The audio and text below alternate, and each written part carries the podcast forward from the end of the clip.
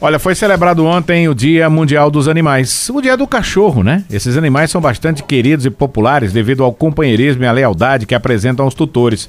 É necessário, claro, ter certos cuidados para que a saúde deles seja preservada. Vamos colher um pouco mais de informação né, sobre esse assunto hoje, conversando aqui no nosso vídeo Saúde Animal com a geneticista e consultora em bem-estar e comportamento canino, Camille Charmone. Doutora Camille Charmone, bom dia, seja bem-vinda aqui ao nosso vídeo Saúde Animal.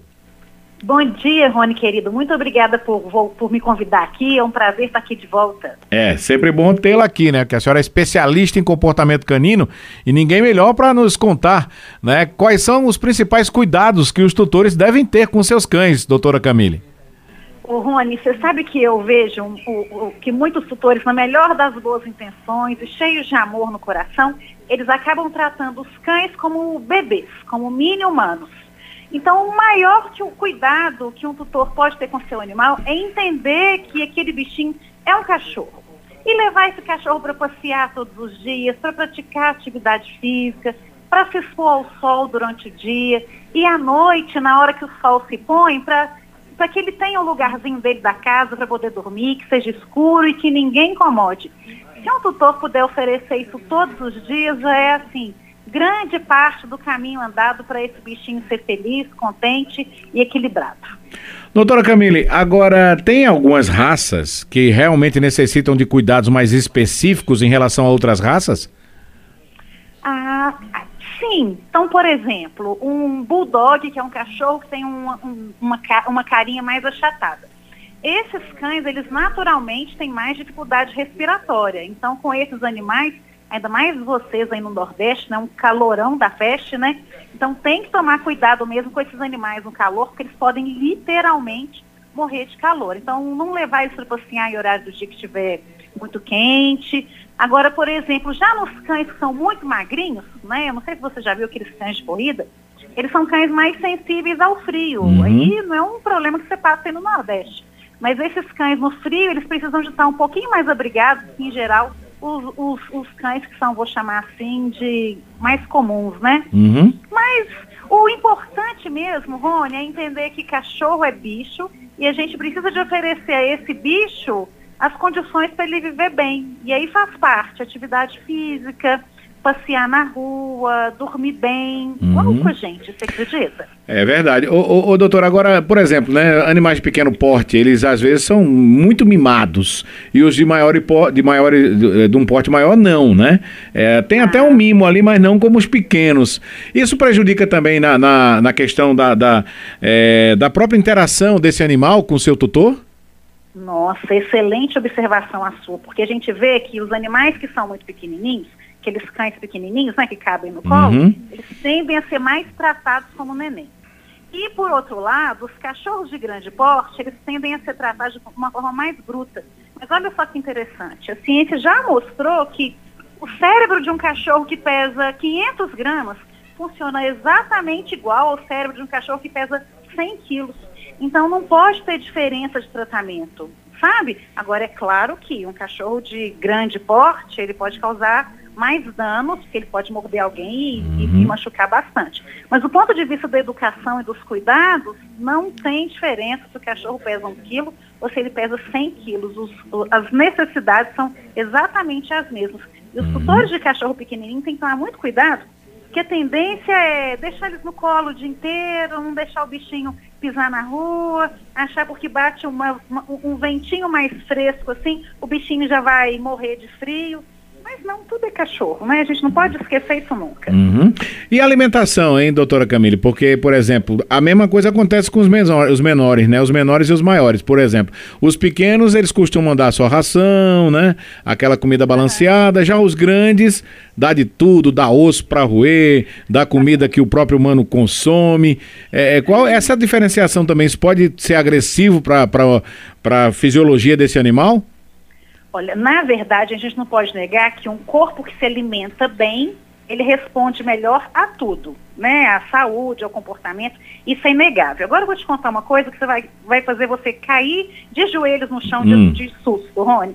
É, você sabe que a medicina veterinária, ela é a única especialidade médica, quando falo médica, assim, né, que trabalha com saúde, dos profissionais de saúde, em que a gente vê que os profissionais eles recomendam um alimento que é desidratado, é, ultraprocessado e, e, que recomendam esse tipo de alimento. Quando a gente vê na, na medicina humana, na nutrição humana, as recomendações sempre são é, para que nós nos alimentemos de alimentos frescos, comida de verdade, etc.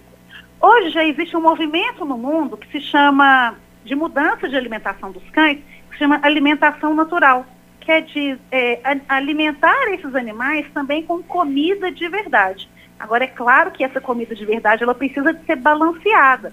Não é simplesmente resto de almoço, né? Aquele frango, que, aquele osso que sobra do frango assado, isso aí realmente não é legal, não. Mas hoje uhum. em dia já se sabe que alimentação natural para cães, com comida de verdade, ela é mais saudável que ração. Bom, a gente está vivendo uma onda de calor, não só aqui no Nordeste, mas no Brasil inteiro, né? E com isso a gente tem que redobrar os cuidados com os pets, é, independente da raça do tamanho, doutora? Sim, e muito, porque todos os cães, eles são animais originários de regiões geladas do planeta. Então, com frio, a gente não precisa preocupar com cachorro, a gente tem que preocupar com calor, porque eles podem literalmente morrer de calor. Então, é importante sempre manter os cachorros em lugares frescos da casa, não passear em horários que, tão, que o sol está muito forte. E se dentro de casa o cachorro começar a ficar ofegante demais, coloca ele debaixo da mangueira, joga água nele para refrescar o corpinho dele. Se não tiver mangueira, leva para o banheiro e joga a água do chuveiro o importante é manter o cachorro fresquinho, porque cachorro pode mesmo morrer de calor. Uhum. Independente se ele tem a pelagem ou não? Independente dele ser pela, pelo corpo ou pelo longo. Inclusive, eu vejo que no calor, muita gente fica preocupada em tosar o cachorro, né, para ele poder uhum. não sentir tanto calor, mas isso é um erro. Porque os cães, diferentemente de nós, eles não transpiram, eles regulam a temperatura deles através da respiração. Quando o tutor faz aquela tosa, né, tosa de 2 milímetros, 3 milímetros e deixa o cachorro praticamente sem pelo, acaba que o cachorro hiperaquece muito mais rápido, porque o pelo ele faz uma barreira de proteção térmica. Uhum. Então não se deve tosar o cachorro por causa do calor, para aliviar ele, que vai estar tá piorando a sensação térmica dele. Se esse animal não tiver nenhum problema de saúde, de quanto em quanto tempo é necessário levá-lo ao veterinário? ah, pelo menos uma vez por ano para fazer assim um check-upzinho, né, para ver se está tudo bem, né? Eu não sei aí no Nordeste se é região endêmica de leishmaniose. Então todo ano os cachorros têm que passar assim por um check-up para ver se não estão infectados, porque se tiver infectado faz o tratamento antes de dar grandes problemas, né? Então uma vez por ano é muito importante. E as vacinas, hein, doutora Camille, que são indispensáveis ah, para principalmente para os cachorros, né? É, a vacina antirrábica ela é obrigatória anualmente, porque a raiva ela é um, uma doença é, que afeta a comunidade humana também, né? Então, a vacina antirrábica não pode ser deixada de, usada, de ser usada de forma nenhuma. Agora, as outras vacinas, eu realmente recomendo que o, o, o, tutor busque o médico veterinário e veja né, quais são as vacinas que aquele cãozinho precisa, porque nem todo cachorro precisa de toda a vacina. Então, por exemplo, vacina para gripe. Não é todo cachorro que precisa. E uhum. o médico veterinário vai poder orientar isso de forma mais assertiva. Vamos lá. O, os cães, cada vez mais, a gente tem notado muitas pessoas relatando que os cães estão estressados, né? E para aliviar esse estresse, o que é que os tutores podem fazer para combater esse estresse? Olha, é, um é, é, é, é, curioso, né, que a gente trouxe esses animais para dentro da nossa casa e a gente dá casa, comida, amor, roupa lavada, boletos pagos e acredita que está fazendo tudo para eles. Só que essa vida urbana para eles também é muito estressante. Então é importante a gente desemparedar os nossos cães.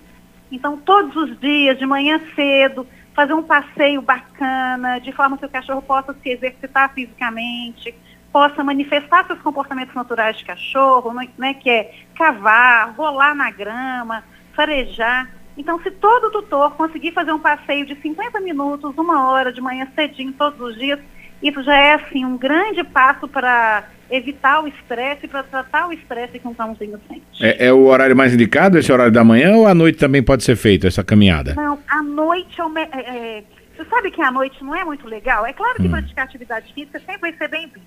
Mas o problema da noite é que a atividade física em si, ela libera substâncias no corpo que são incompatíveis com o sono.